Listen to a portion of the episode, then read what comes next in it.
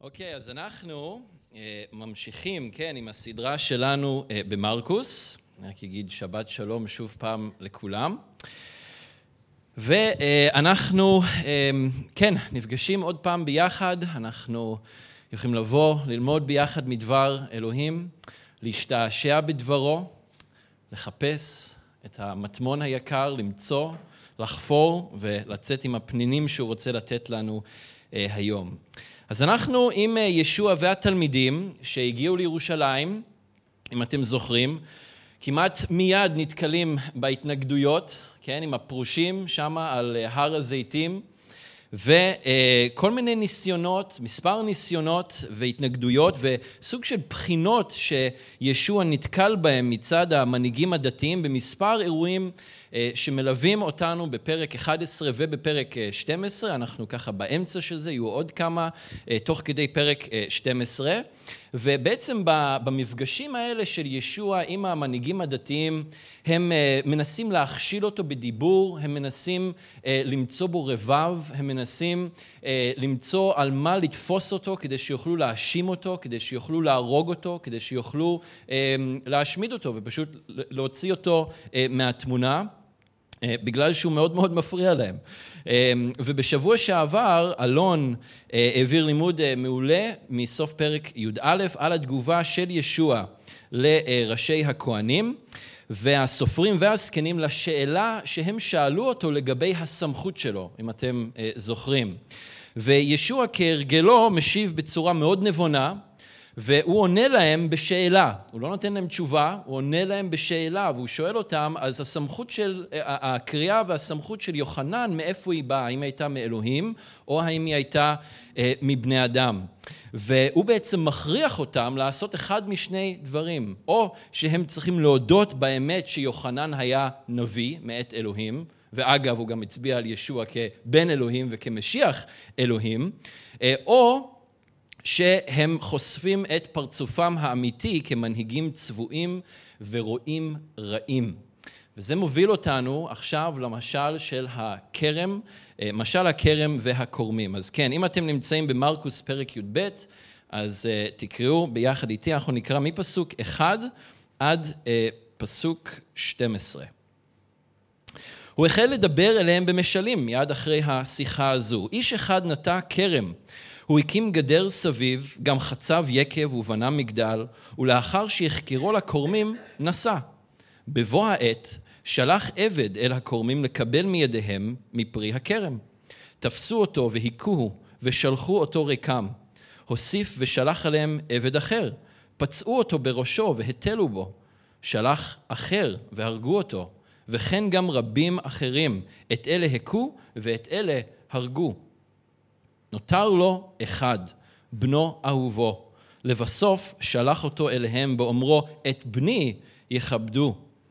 אלא שהכורמים ההם אמרו זה אל זה, הוא היורש, בואו נהרוג אותו ותהיה לנו הירושה. לקחו אותו והרגו והשליכו אל מחוץ לכרם.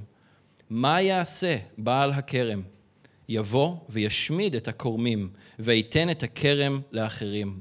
האם לא קראתם את הכתוב הזה, אבן מעשו הבונים, הייתה לראש פינה, מאת אדוני הייתה זאת, היא נפלאת בעינינו?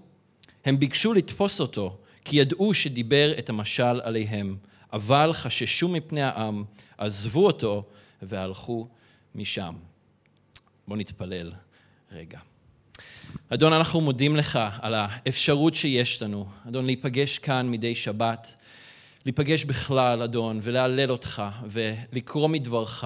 אדון, אנחנו מודים לך שבאהבה כל כך גדולה נתת לנו את דברך, שאנחנו יכולים לעקוב כאן אחרי החיים שלך, ישוע, ולראות את הפועל שלך, ולראות מי אתה, ולהכיר אותך יותר לעומק. אדון, תודה לך שנתת לנו את דברך, תודה לך שאנחנו אכן יכולים להשתעשע בדברך. כמו ילדים קטנים ש, שחופרים ומוצאים כל מיני אוצרות וכל מיני דברים טובים. אדון, ככה גם נתת לנו את דברך. אדון, ואנחנו רוצים להשתעשע היום בדברך, אנחנו רוצים לחקור את דברך, אנחנו רוצים לדעת את דברך. אנחנו רוצים לאפשר לדברך להיכנס אל, אל שכלנו ואל אל, ליבותינו, אדון, ואנחנו רוצים לשמוע את מה שאתה רוצה לומר לנו. אדון, אנחנו רוצים לקבל את מה שאתה רוצה לתת לנו, אנחנו רוצים להשתנות יותר לדמותך. אז אדון, תהיה איתנו בזמן הזה, תעזור לנו אה, לפקוח את עינינו, לפתוח את אוזנינו, לרכך את ליבנו, להשקיט את ליבנו, אדון, מהדברים שהיו במהלך השבוע, מהדברים שממתינים לנו בשבוע הבא. אדון, ולקחת את הזמן הזה כדי לשמוע אותך, אדון, וכדי להתקרב אליך דרך דברך. יהיה עמנו, אדון, אנחנו מודים לך בשם ישוע. אמן. אז ישוע נכנס אל קן הצרעות בירושלים. והעיר גועשת והעיר רועשת והיא מאוד מאוד מתוחה, לא רק בגלל שזה מספר אה, ימים בודדים לפני חג הפסח, יש מאות אלפי אנשים שזורמים לירושלים מכל האזור, ממש כמו שאנחנו מכירים היום, הטיסות נכנסות, לא השנה, אבל רוב השנים, הטיסות נכנסות, ירושלים מפוצצת לחלוטין, בתי המלון מלאים, השווקים מלאים, ואתם מכירים את התחושה לפני פסח וגם חגים אחרים, את המתח הזה שיש באוויר, כולם מתרוצצים, כולם מנסים להשיג את הדברים האחרונים אה, לפני החג, אה, וכולם אה, מנסים להיות מוכנים עד כמה שיותר, אבל זה לא רק בגלל זה, שיש את המתח הזה בירושלים, אלא בגלל שראשי הדת של העם ידעו שישוע, האיש שעשה להם כל כך הרבה צרות עד עכשיו, האיש שמנסים כבר לתפוס אותו אה, במשך תקופה ובעצם להשמיד אותו ולהרוג אותו, הוא הגיע בגלוי לירושלים. הוא לא הגיע בסתר, הוא לא הגיע בשקט, הוא הגיע בגלוי לירושלים, למגרש הביתי שלהם. דרך הר הזיתים. הפרושים היו שם. מתי מציין את זה? שהפרושים היו שם ביחד עם ההמון שזעקו ברוך הבא בשם אדוני, בן דוד הושענה במרומים, כשהם פרסו את הבגדים שלהם, כשהם פרסו את הענפים מהעצים. ומה הם אמרו? הם אמרו לתלמידים של... לישוע, תשקיט את התלמידים שלך.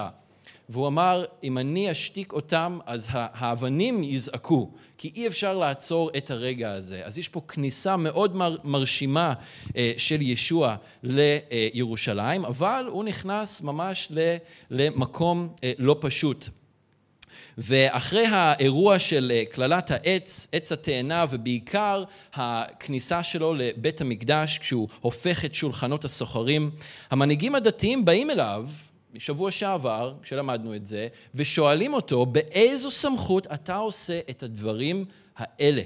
והם מתייחסים למה שהוא עושה בבית המקדש בירושלים. במילים אחרות, הם שואלים אותו, בשפה שלנו היום, מי אתה בכלל? מי אתה חושב שאתה? מי אתה חושב שאתה, שאתה אה, בא למקום הזה, המקום שבו אנחנו הבוסים, אנחנו השולטים כאן במקום הזה, הסמכות נמצאת בידיים שלנו.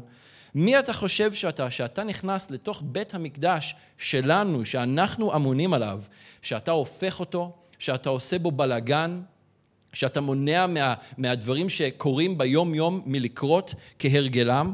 אתה קורא למקום מערת פריצים, עם כל הקונוטציה שיש לקטע הזה, וגם על זה אנחנו כבר למדנו. אתה פוגע לנו בתעשייה ובמערכת האקולוגית המאוד נוחה ומניבה שאנחנו בנינו לעצמנו. לעצמנו. מי אתה חושב שאתה? באיזה סמכות אתה עושה את הדברים האלה? אז מיד אחרי השיחה הזו, שישוע, כמו שאמרתי, הוא לא נותן להם תשובה ישירה לשאלה הזו, הוא מתחיל לדבר אליהם במשלים. ככה כתוב לנו פה בפסוק אחד במרקוס, הוא מתחיל לדבר אליהם במשלים. מרקוס אה, מתעד לנו רק משל אחד. בשביל לקרוא את שאר המשלים צריך ללכת לבשורות האחרות. אה, והמשל הזה שמרקוס מתעד לנו זה משל הכרם והכורמים. ובמשל הזה ישוע פונה למנהיגי העם ועונה להם בצורה מאוד ברורה על שאלת הסמכות שנשמעת היטב באוזניהם. הם מבינים טוב מאוד על מה מדובר, הם מקשיבים למה שהוא אומר, הם שומעים את המשל, הם מבינים את הנמשל, והם הבינו טוב מאוד שישוע מדבר על, על עצמו, אבל גם בעיקר אה, עליהם. ואם אנחנו קופצים ישר חזרה לסוף של הקטע הזה בפסוק 12, כתוב שהתגובה שלהם למה שישוע סיפר להם, למשל הזה של הכרם והכורמים, הייתה שהם ביקשו לתפוס אותו, כי ידעו שדיבר את המשל עליהם. הם הבינו טוב מאוד על מה הוא מדבר. אבל הם חששו מפני העם, אז הם עזבו אותו והלכו משם. Showdown, המפגש עוד יגיע, זה לא היה בדיוק הזמן, אבל הם הבינו טוב מאוד על מה אה, הוא מדבר. אז מה יש במשל שישוע מספר, ומה בעצם המסר שהוא מעביר לראשי אה, הדת וראשי הכהנים, ומה אנחנו יכולים ללמוד מזה אה, גם אנחנו היום. אז במשל יש כמה דמויות שאנחנו צריכים להכיר. אז אתם יכולים לעקוב ביחד איתי. דבר ראשון, יש לנו את בעל הכרם. הוא האיש שנטע את הכרם, הוא הקים גדר סביב, חצב יקב, בנה את המגדל, ולאחר שיחקרו לכורמים, הוא נסע. אנחנו קוראים את זה בפסוק אחד. ובעל הכרם, אם זה לא היה ברור, הוא אלוהים. Okay? אוקיי? בעל הכרם הוא אלוהים. לאחר מכן, יש לנו את הכרם עצמו. הכרם שייך לבעל הכרם. ובכרם הושקעו מאמצים רבים בהכנתו, בגידולו והכנתו לעשות פרי. זה מה שאנחנו קוראים פה, שהוא הקים את הגדר מסביב כדי למנוע מהחיות להיכנס לתוך הכרם, מהזאבים, מלאכול מהפרי של הכרם. הוא חצב את היקב, הוא בנה את המגדל כדי לשמור מסביב משרפות ומאויבים ומאנשים שינסו להיכנס. אז הוא הכין את הכרם והשקיע מאמצים רבים בזה. והכרם הוא למעשה עם ישראל. במספר מקומות בכתובים, עם ישראל משול לכרם. אני אקריא רק שניים מהם מתהילים אה, פ', תהילים 80, פסוקים 9 עד 11. אה, כתוב, גפן ממצרים תסיע, תגרש גויים ותטעה. פנית לפניה ותשרה שורשיה ותמלא ארץ, כסו הרים צילה וענפיה ארזי אל.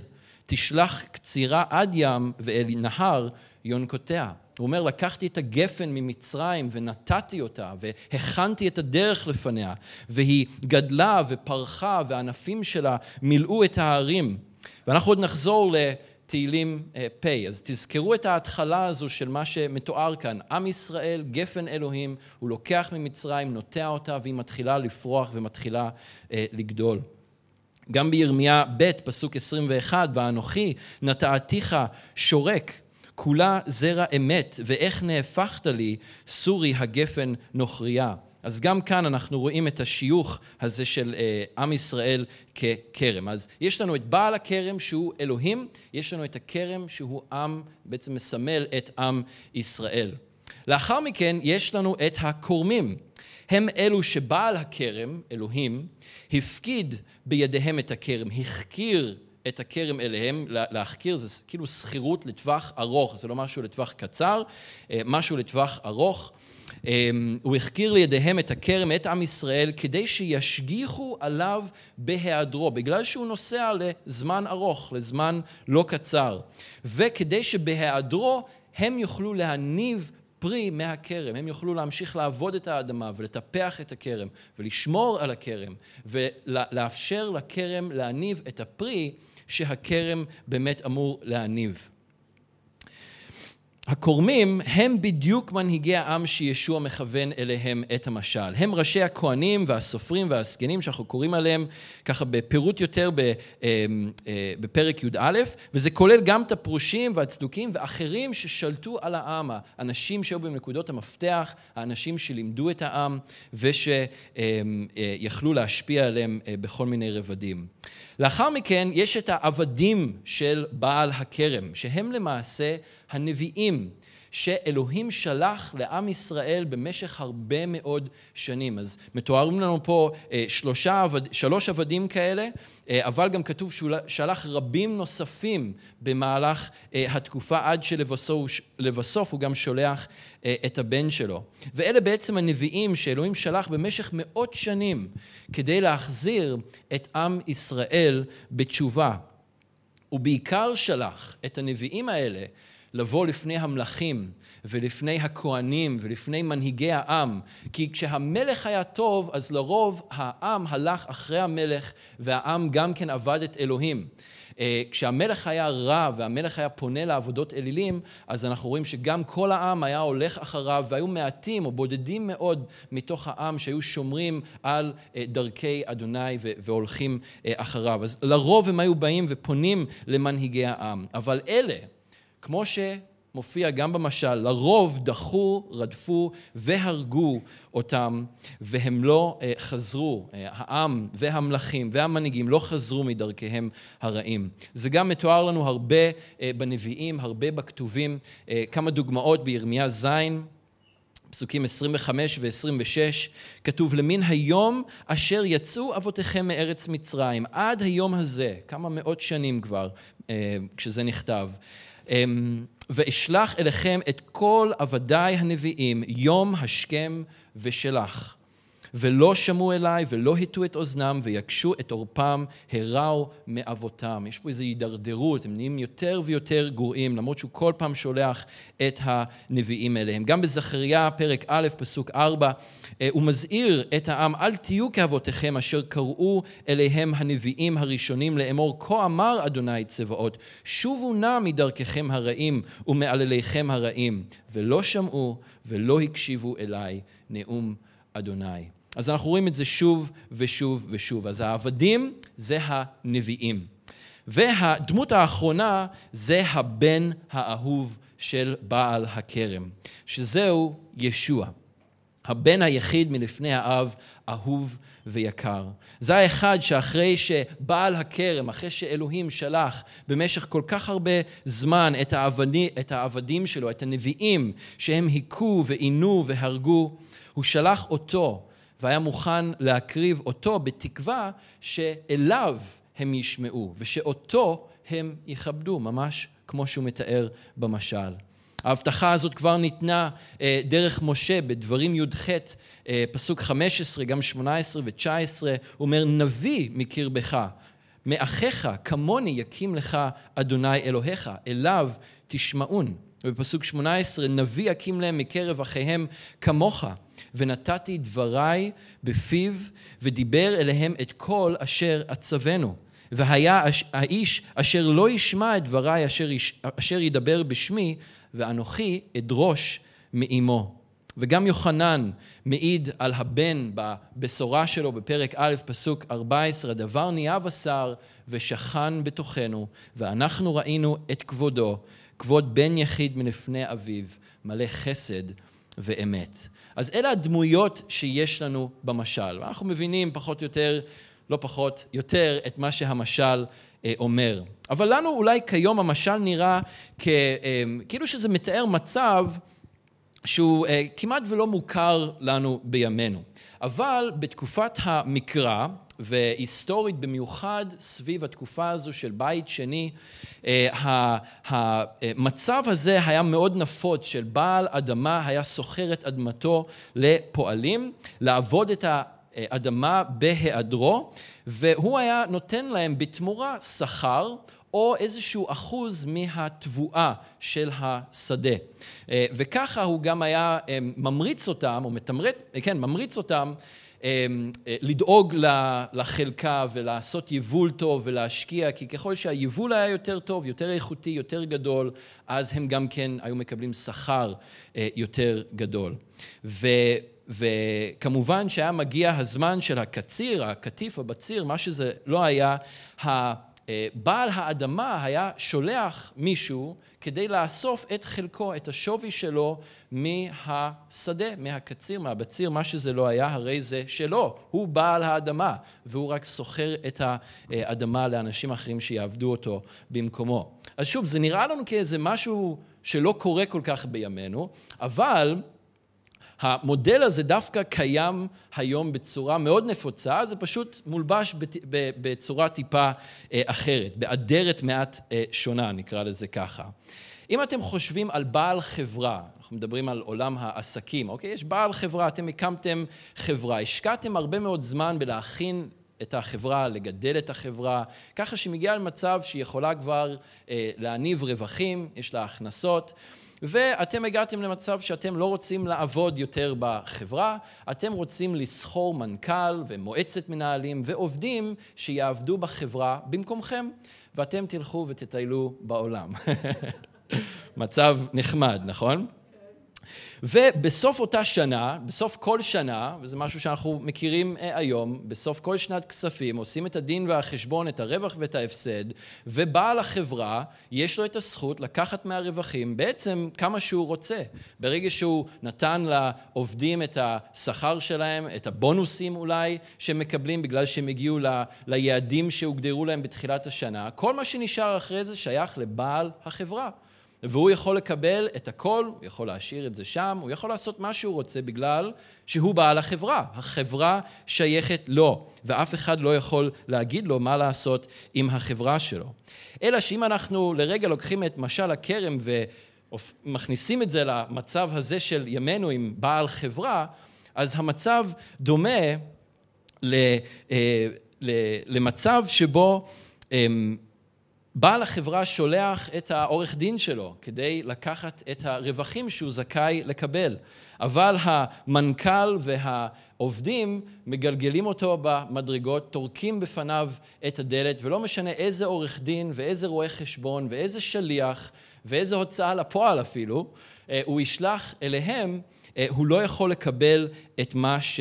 מגיע לו. מי היה מאמין לדבר כזה בימינו? זה לא נתפס, נכון? מה פתאום? הוא בעל החברה, הדברים, הרווחים האלה שייכים לו, הוא זכאי לקבל אותם. אתה רק שכיר, איך אתה יכול לקחת לעצמך את החברה, לנכס את זה לעצמך ולהגיד שזה כבר לא שייך לבעל החברה, אלא שזה שייך לי. דבר כזה היה נשמע אבסורד לכולנו. כולנו אומרים, מה פתאום, מה זה הדבר הזה? ועל מצב אה, כזה אה, היום או, או על מצב כזה היום, גם התגובות אז היו זהות. כלומר, אנשים שמעו את המשל הזה ואמרו, מה פתאום? איך יכול להיות דבר כזה? תזכורת לפרק אה, י"א, כשישוע עומד בתוך בית המקדש והופך את השולחנות, שזה כנראה קרה ממש אה, דקות ספורות אפילו לפני, הוא הופך את השולחנות בבית המקדש והוא מצוטט מירמיה פרק אה, ז', פסוק 11, שהם הפכו את בית אלוהים למערת פריצים, שם, כשהוא צוטט את זה, הם הבינו טוב מאוד על מה הוא מרמז ומה ההקשר של כל הפרק, וכמו שאמרתי, אנחנו כבר דיברנו אה, על זה. וגם בתשובה של ישוע כאן במשל אה, הכרם, הוא מכוון לקטע קשה בספר ישעיה, שירת הכרם, והוא מדמה את עם ישראל לכרם אדוני, שמנהיגי העם הכירו היטב. הם הכירו טוב את הקטע הזה מספר ישעיה, וכשישוע נותן את המשל של הכרם והכורמים, הם ישר עושים, סביר להניח, את ההקשר הזה בין מה שהוא אומר לבין הקטע בישעיה. אתם יכולים לפנות לשם, זה מופיע בישעיה פרק ה', פסוקים 1 עד 7. וכתוב ככה, השיר נא לידידי שירת דודי לחרמו. כרם היה לידידי, בכרם בן שמן, ויזעקהו ויסלקהו, ויטעהו שורק, אה, סורק, ויבן אה, מגדל בתוכו, וגם יקב חצב בו, ויקב לעשות ענבים, ויעש באושים. ועתה, יושב ירושלים ואיש יהודה, שפטו נא ביני ובין כרמי. מה לעשות עוד לכרמי ולא עשיתי בו? מדוע קיוויתי לעשות ענבים ויעש באושים? ועתה הודיעה נא אתכם את אשר אני עושה לכרמי. הסר מסוכתו והיה לבער, פרץ גדרו והיה למרמס. ואשיתהו בתה ולא יזמר ולא יעדר, ועלה שמיר ושייט, ועל האבים אצווה מהמטיר עליו מטר. כי חרם אדוני צבאות בית ישראל, ואיש יהודה נטע שעשועיו. ויקב למשפט, והנה מספח, לצדקה, והנה צעקה. אז השפה פה היא טיפה לא פשוטה, היא טיפה יותר מורכבת, אה, אבל אני חושב שבגדול אנחנו מבינים הוא, יש פה איזו שירה על, על כרם שהיה לאלוהים, והוא נטע אותה בקרן בן שמן, בהר אה, אה, גבוה, בהר איכותי, והוא אה, מוציא את כל האבנים והוא אה, נוטע שם אה, סורק, שזה בעצם גפן מאוד מובחרת, גפן מאוד איכותית וטובה, והוא גם בונה את המגדל ואת היקב הוא חוצב, והוא מצפה לקבל ענבים מהכרם הזו. אבל מה הוא מקבל במקום הענבים? הוא מקבל באושים, אה, פרי רקוב, פרי מסריח, פרי מקולקל, פרי לא טוב. ו... וכאן בספר ישעיה המשל מדבר גם על ישראל ככרם אלוהים ועל המשפט שיבוא על ישראל בגלל הפרי הרקוב שה, שהעם בעצם אה, מניב. ו... אולי זה לא נראה ככה בבירור כשקוראים את זה בצורה כזו, אבל יש חפיפה של 12 מילים בין השירה הזו של הכרם בישעיה לבין משל הכרם שישוע מספר. אז כל מי ששומע את זה, ישר זה שולח אותו למקום הזה בספר ישעיה ולכל הקונוטציה שיש לקטע הזה.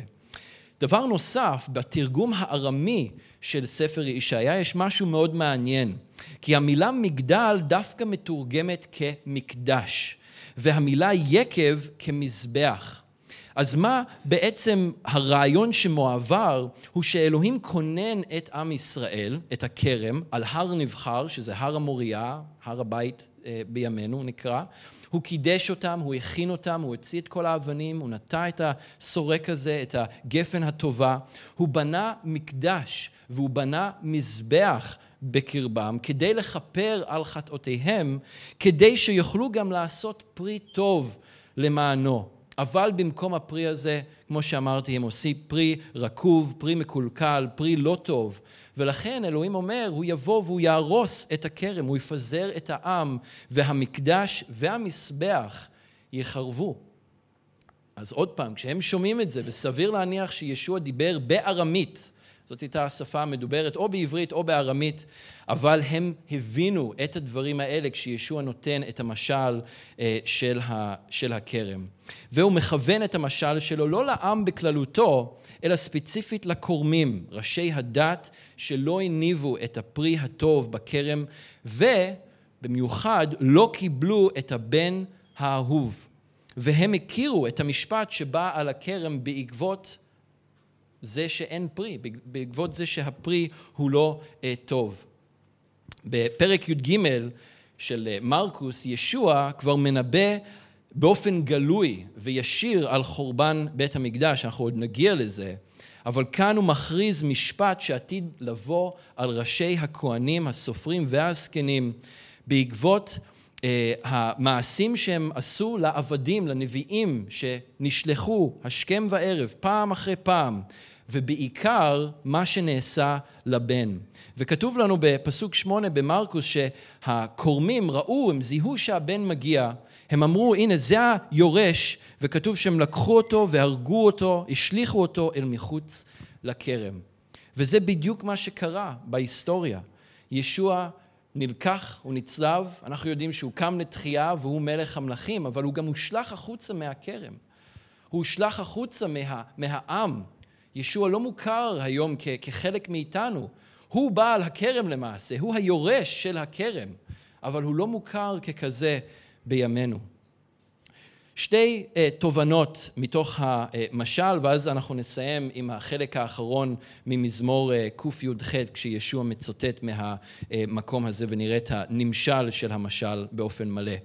שתי תובנות. דבר ראשון, אמ, אפשר לראות כאן בצורה ממש ברורה את אורך הרוח של בעל הכרם, או של אלוהים.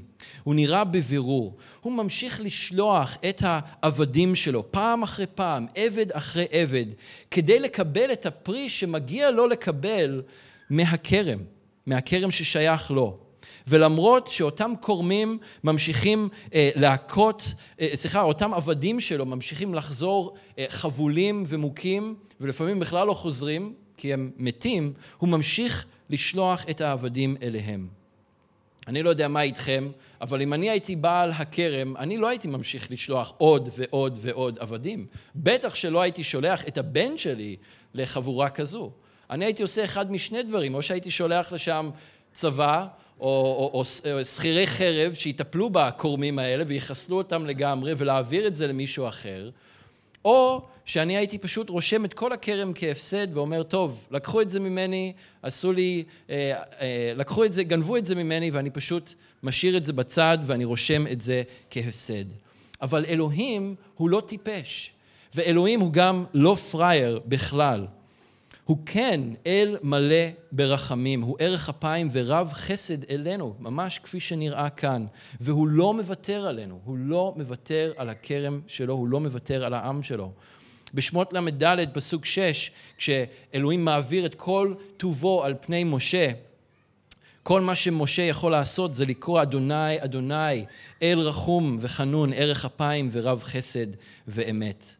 ואמרתי לכם שאנחנו עוד נחזור למזמור פ', אז אם אתם רוצים, אתם יכולים לדפדף לשם או לגולל לשם. במזמור פ' ראינו את ההתחלה של הקטע שמדבר על הגפן שאלוהים הוציא ממצרים והיא גדלה והיא פרחה. אבל הנה יש פה עכשיו קטע אה, נוסף מפסוק 13 עד 20, שכתוב, למה פרצת גדריה וערבוה כל עוברי דרך? יכרסמנה חזיר מיער וזיז שדי יראנה. כלומר, הכרם היא כבר לא במצב שהיא פורחת ומשגשגת וממלאה את הערים בעלים שלה ובפרי, אלא שהיא נמצאת במצב שהיא נפרצה, הגדרות שלה נפרצו. כל מי שעובר בדרך יכול פשוט להיכנס ולעשות בה משהו, בכרם מה שהוא רוצה. חזירי הבר נכנסים. כן? ו- ו- וכתוב אחרי זה בפסוק 15, אה, אלוהים צבאות, שוב נא, הבט משמיים וראה ופקוד גפן זאת, וחנה, תכונן אותה שוב, אשר נטעה ימיניך, על בן אימצת אה, לך. שרופה באש, כסוחה מגערת פניך יאבדו, היא שרופה באש, היא מחוסלת לגמרי. תהי ידך על איש ימיניך, על בן אדם אימצת לך. ולא נסוג ממך, תחיינו, ובשמך נקרא. אדוני אלוהים צבאות, השיבנו האר פניך וניוושע. אז עוד פעם כאן רואים את הגפן שפורחת בהתחלה, אבל אז היא מושמדת, אבל גם יש את התקווה הזו שאלוהים יכול להאיר שוב את פניו ולהושיע ולהשיב. אז זה דבר אחד שאפשר לראות כאן, את אורך הרוח של אלוהים, את החסד הרב והגדול שלו על הכרם. הדבר השני זה שקנאה, גאווה וקושי לב וחוסר רצון לחזור בתשובה מביאים לחורבן בסופו של דבר. בפסוק שבע כתוב, אלא שהכורמים ההם אמרו זה אל זה, הוא היורש, בואו נהרוג אותו ותהיה לנו הירושה. מזכיר לנו מאוד את הסיפור של יוסף, אה, שהוא גם דמות משיחית בתנ"ך, בתורה. אה, הסיפור של יוסף והאחים שלו, אם אתם זוכרים את הסיפור שהוא בא לבקר אותם כשהם רואים את הצאן שלהם, והם מזהים אותו מרחוק, והוא כבר, כבר גרם להם לקצת צרות, והם מקנאים בו מאוד, והם כועסים עליו, הם מזהים אותו מרחוק, ומתוך קנאה מאוד עמוקה אליו, הם רוצים להרוג אותו, וזה מה שהם מתכננים לעשות. בסופו של דבר הם לא הורגים אותו ומוכרים אותו אה, מצרימה, אבל רואים את, את אותו הדבר כאן. הנה בא היורש, בואו נהרוג אותו והירושה שלו תהיה שלנו. מה שאמור להיות שייך לו יעבור אלינו. רואים את הקנאה המאוד עמוקה הזו. ואני חושב שרואים את זה בצורה מאוד מאוד ברורה אצל ראשי הדת, אצל הכוהנים והזקנים אמ, וכל החבר'ה האלה, ורואים את זה במיוחד במתי, בבשורת מתי, בפרק כ"ח 28, אה, פסוקים 11 עד 15. זה, מה, זה תיאור שנכתב פה ממש אחרי שישוע קם מן המתים, אחרי שהמלאכים באים ומופיעים בקבר אה, אצל הנשים שהגיעו למקום. השומרים, כתוב, הם נופלים, הם היו כ- כמתים בעצם, והמלאכים מדברים לנשים ואומרים, את מי אתם מחפשים? ישוע הוא כבר לא פה, הוא קם לתחייה. ואז אנחנו מגיעים כאן לפסוק 11, בשעה שהלכו, הנשים הכוונה, באו העירה כמה מן השומרים, השומרים שהיו כפני מתים, בגלל המלאכים שהיו, שהופיעו. ומה הם עשו? הם הודיעו לראשי הכהנים את כל אשר קרה. את כל אשר קרה. הם לא סיפרו להם סיפורים, הם לא תרצו תירוצים, הם סיפרו להם את כל אשר קרה. באו מלכים, אנחנו לא האמנו לזה, נפלנו על הרצפה, שמענו את מה שהמלאכים אומרים, הוא קם בין המתים, אנשים אחרי זה הלכו, הם סיפרו את כל מה שקרה. ראשי הכהנים התכנסו עם הזקנים, ושימו לב, לאחר התייעצות נתנו לחיילים סכום כסף ניכר. באומרם, הגידו כך, באו תלמידיו בלילה וגנבו אותו כאשר ישנו. ואם זה ייוודע לנציב ששלח את החיילים מלכתחילה, שאגב, אם דבר כזה היה אה, אה, נודע לנציב, החיילים האלה היו מתים, היו מוצאים אותם להורג, זה מה שהיה קורה לחיילים רומים שנכשלים במשימה כזו. אנחנו נשכנע אותו ונפתור אתכם מדאגה. והם מאוד חששו, מאוד מאוד חששו החיילים הרומים. הם לקחו את הכסף ועשו כמו שהורו להם, ואומנם שמא הדבר הזה נפוץ בקרב העם עד היום הזה. יש הרבה דיבור על קונספירציות, אולי אתם שמעתם חלק מהם על העולם השטוח ועל זה שלא נחתנו על הירח ועל אנטנות ה-5G, ה-5G וכל מיני קונספירציות כאלה. אז אני לא אתן את דעתי עליהם, אבל תראו איזה קונספירציה הולכת כאן. איזה קונספירציה מתגבשת בין ראשי הכוהנים והזקנים והשומרים, שבאו ושוב סיפרו את כל מה שקרה, לא הסתירו פרטים. אני הייתי רוצה להיות איזה זבוב כזה על הקיר במפגש הזה, לשמוע את מה שנאמר בין ראשי הכוהנים והזקנים ואחרי זה גם כן לשומרים, מה הם החליטו לעצמם, אבל אני משוכנע שגם אם ראשי הדת לא היו בטוחים לגמרי שישוע הוא המשיח לפני שהוא ניצב, פה כבר לא היה תירוץ. יש פה חבר'ה, אה, חיילים רומים שאין להם שום סיבה בעולם לבוא ולהגיד את האמת, יש להם כל סיבה בעולם לשמור על החיים שלהם ולשקר. אבל הם לא, הם סיפרו את כל מה שקרה. ואחרי ההתייעצות הזאת, התייעצות מאוד מאוד גורלית, זאת ההחלטה שהם קיבלו. הם עדיין, הם החליטו לא לקבל אותו. ואני חושב שהם לא היו מעוניינים שאחד כמו ישוע ימלוך עליהם משתי סיבות. שכאן, אגב, הם עדיין יכלו לחזור בתשובה, הם עדיין היו יכולים להגיד, וואו, זה מה שסיפרתם לנו, ולקרוע את הבגדים שלהם, ולשבת בשק ואפר, ולהתחנן לבוא לפני אלוהים, ולזעוק לפני כל העם, תראו מה עשינו. עוד בעיקרון הייתה הזדמנות כזאת לעשות את זה כאן, אבל הם החליטו שלא, כי הם לא רצו שמישהו כזה ימלוך עליהם. משתי סיבות, הגאווה, שאחד כזה פשוט, אחד לא מלומד, אחד לא קונפורמיסט, ילמד אותם ויגיד להם מה לעשות. הם לא מי שהם ציפו לו, הוא לא היה הטייפקאסט שלהם. הוא לא התאים את עצמו לשיטות שלהם ולמסגרת שהם הכינו לעצמם. להפך, הוא דווקא בא והרס את הכל בשבילם. הסיבה השנייה זה בגלל שהם קינאו בו. כי הם הבינו שבמלכות של ישוע הם יאבדו את כל הסמכות שיש להם, הם יאבדו את התפקיד שלהם, על זה מדובר כאן. הם יאבדו, יאבדו את כל הכוח, את כל המעמד, את כל הכסף שהם בנו לעצמם. הם לא רצו להתיישר עם אבן הפינה, אלא בחרו להמשיך בדרך העקלקלה שלהם. בפסוק תשע, ישוע שואל, בחזרה במרקוס, שואל שאלה רטורית כדי לעורר את העם למצב האבסורד הזה ולחוסר הצדק שנוצר, מה יעשה בעל הכרם? מה יעשה בעל החברה? מה הוא יעשה במצב כזה? מה אתם הייתם עושים במצב כזה? אז הוא אומר שהכורמים יקבלו את מה שמגיע להם. בעל הכרם ישמיד אותם וייתן את הכרם לאחרים. וישוע אז נותן את הנמשל של המשל, את, ה, את המסר שהוא מנסה להעביר, והוא נותן את זה ממזמור קי"ח, 118, פסוקים 22 עד 23, שהיה מזמור הלל שמשוייך למשיח ולימות המשיח. כתוב, אה, אנחנו בפסוקים 10 ו-11 במרקוס י"ב, האם לא קראתם את הכתוב הזה, אבן מעשו הבונים הייתה לראש פינה? מאת אדוני הייתה זאת, היא נפלאת בעינינו. בתקופה של ישוע, הבונים היה, או בונים היה שם נרדף למנהיגי העם. ורואים את זה גם בספרות חז"ל שהתפתחה לאחר מכן, שככה התייחסו למנהיגי הדת של העם, הם נקראו הבונים או בונים. אבל מה שממש מעניין הוא גם, שוב, בתרגום הארמי של מזמור קי"ח, דווקא משתמשים במילה ילד או בן במקום המילה אבן, המילה טליטה, אה, אה, טליה, סליחה. ואם אתם זוכרים, כשישוע מקים את הילדה, אומר לה, טליטה קומי, ילדה, קומי, אז המילה בארמית במקום אבן זה טליה, שזה הארמית לילד או לבן, אוקיי?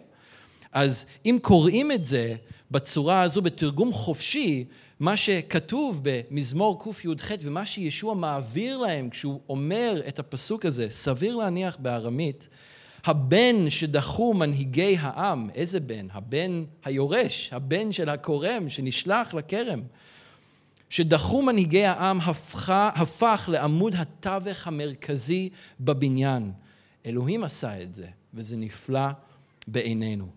זה המסר שישוע מעביר למנהיגי העם. הבן האהוב והיורש שדחו והרגו הכורמים, הוא אותו אבן, הוא אותו בן שדחו הבונים. היא, האבן הזו נבחנה על ידי הבונים, אבל נדחתה ונזרקה הצידה. אבל דווקא האבן הזו, דווקא הבן הזה הופך לראש פינה. לאבן הראשית והעיקרית שמחזיקה למעשה את כל הבניין. כי הסמכות הוא של הבן, הסמכות הוא של היורש, ואלוהים הולך להסיר את הסמכות של המנהיגים, של מנהיגי הדת של העם. אבן פינה, יש שני סברות, או שזה אבן מרכזית ראשונה שמניחים, יש מנהג כזה כשבונים בתים היום, או בניינים היום, למרות שלא ממש צריך את זה, שזאת האבן הראשונה שמניחים אותה, ממש באיזושהי פינה, אבל בתקופת קודמות היו מניחים אותה וממנה ועל פיה היו קובעים את כל המידות ואת כל הזוויות של כל הבניין, והיא גם הייתה מחזיקה את המשקל של כל הבניין. יש אה, סברה אחרת גם שהאבן, אה, אה, הפינה הייתה האבן ששמים בקשת. אז אתם יודעים, בונים את הקשת מהצדדים, יש בדרך כלל עץ או, או משהו שתומך באבנים האלה, עד ששמים את האבן המרכזית שתומכת בקשת, או תומכת במעבר, ו, ורק כשמניחים אותה בעצם, אז הקשת יכולה לעמוד, ואם מסירים את האבן הזו, כל הקשת תיפול ותתרסק. האמת היא שבתקופה הרומאית, האדריכלים שהיו בונים בניינים, היו מכריחים את האדריכלים לעמוד מתחת לקשת כשהיו מסירים את העמודי אה, אה, תמיכה, כדי לוודא, האדריכל צריך להיות ממש בטוח שהמבנה הולך לעמוד, אחרת זה פשוט היה קורס עליו והורג אותו. זה משהו שהיו עושים בתקופת אה, הרומאים כדי לוודא שהבניין בנוי כמו שצריך. ישוע הוא אבן הפינה. הוא ראש הפינה. ואנחנו רואים את זה גם כן אה, בכתובים. בישעיה כ"ח, 28, פסוק 16, לכן כה אמר אדוני אלוהים, הנני יוסד בציון אבן, אבן בוחן, אה, פינת יקרת, מוסד מוסד, המאמין לא יחיש. גם שאול מדבר על זה באיגרת שלו לפיליפים, פרק ב', פסוקים 19 עד 22. לכן אינכם, הוא מדבר לגויים, עוד זרים או תושבים נוכרים, אלא בני עירם של הקדושים ובני בית אלוהים, בנויים על יסוד השליחים והנביאים, והמשיח ישוע עצמו הוא אבן הפינה. בו כל הבניין מחובר יחד וגדל להיות היכל קודש לאדוני. ובו גם אתם נבנים יחדיו להיות משכן אלוהים על ידי הרוח. גם קיפה מתייחס לזה באיגרת הראשונה שלו בפסוק ב', אה, בפרק ב', פסוקים 4 עד 8, אה, ויש קטע לפני, אני לא אקריא את זה, אבל הוא אומר, אבן חיה שמאסו הבני אדם, אך נבחרה ויקרה לאלוהים. וגם אתם כאבנים חיות נבנים לבית רוחני, לכהונת קודש, כדי להעלות זבחי רוח רצויים לאלוהים בזכות ישוע המשיח.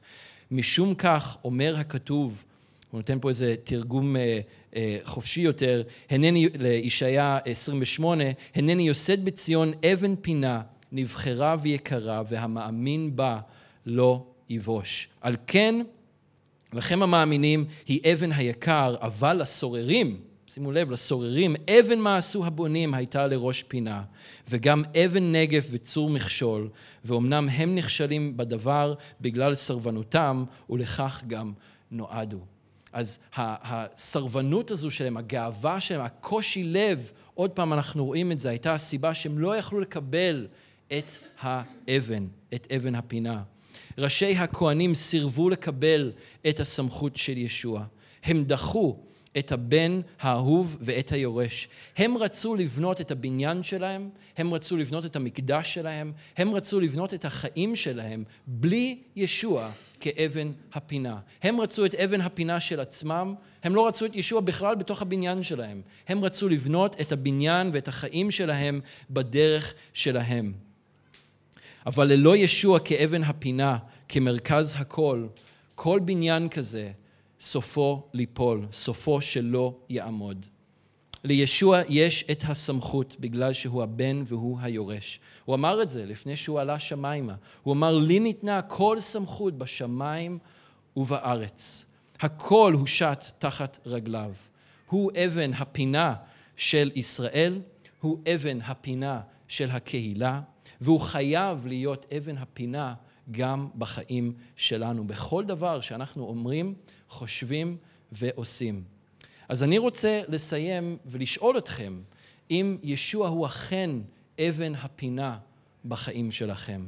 האם כל דבר שאתם עושים בחייכם, האם יש לישוע את הסמכות בחיים שלכם, את מלוא הסמכות בחיים שלכם? והאם כל דבר בחייכם בנוי ומיושר לפי אבן הפינה? או האם אתם ככה ממשיכים לבנות את החיים שלכם לפי איך שלכם נראה, וישוע הוא כן אבן בתוך הבניין, אבל אתם מציבים את האבן במקום הנוח עבורכם. במקום שבו אתם יכולים להחליט על הזוויות ועל המרחקים ועל הגודל ועל האורך של הקיר ושל הבניין. אבל, וישוע פשוט נכנס שם כעוד איזה אבן שאתם ממקמים איפה שנוח לכם.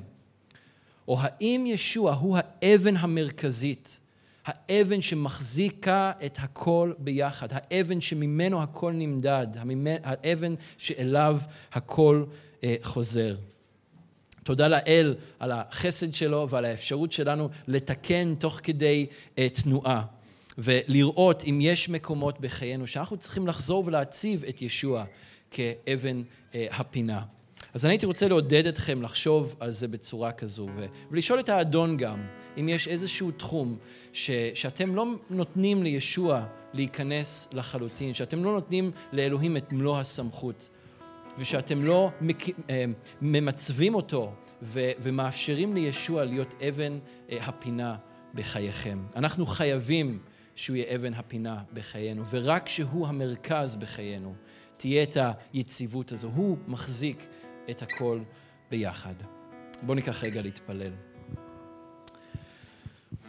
אדון, אנחנו מודים לך שאתה הצור, אתה האבן, אדון, שרם מאיתנו, שגדול מאיתנו, שחזק מאיתנו. אבא, אנחנו לא רוצים לבנות את חיינו בעצמנו, אנחנו לא רוצים לבנות את חיינו על פי אמות המידה שלנו, אנחנו לא רוצים לתכנן את הדברים לפי מה שנראה טוב בעינינו. אדון, אנחנו רוצים שאתה, ישוע, תהיה אבן הפינה בחיינו, בכל דבר ודבר. אנחנו מקבלים את הסמכות שלך, ישוע, כי אתה הבן, אתה יורש הכל. ואנחנו מכריזים את זה ביחד בליבותינו ביום הזה. אנחנו מודים לך שכל סמכות ניתנה לך בשמיים ובארץ. אדון, ושאתה בונה אותנו, שאתה בונה את אה, מלכותך בקרבנו, אתה בונה את קהילתך כאן בארץ. אדון, שערי שאול לא יאכלו לה. אדון, שאתה האבן היקרה האבן הרם והחזק והאיתן והיציב. עזור לנו, אדון, לראות איך אנחנו מיישרים את עצמנו אליך, איך אנחנו מחזירים אותך לפינה ולמקום המרכזי בחיינו, וחוזרים אליך כדי לראות כל דבר שאנחנו חושבים, כל דבר שאנחנו רוצים לעשות, כל דבר שאנחנו מתכננים, שהכל לפי אבן הפינה. אדון, אנחנו זקוקים לך כל כך. בוא וקח את מקומך, קח את מקומך בקרבנו, עוד יותר ועוד יותר ועוד יותר עם כל יום שעובר. בשם ישוע, אמן.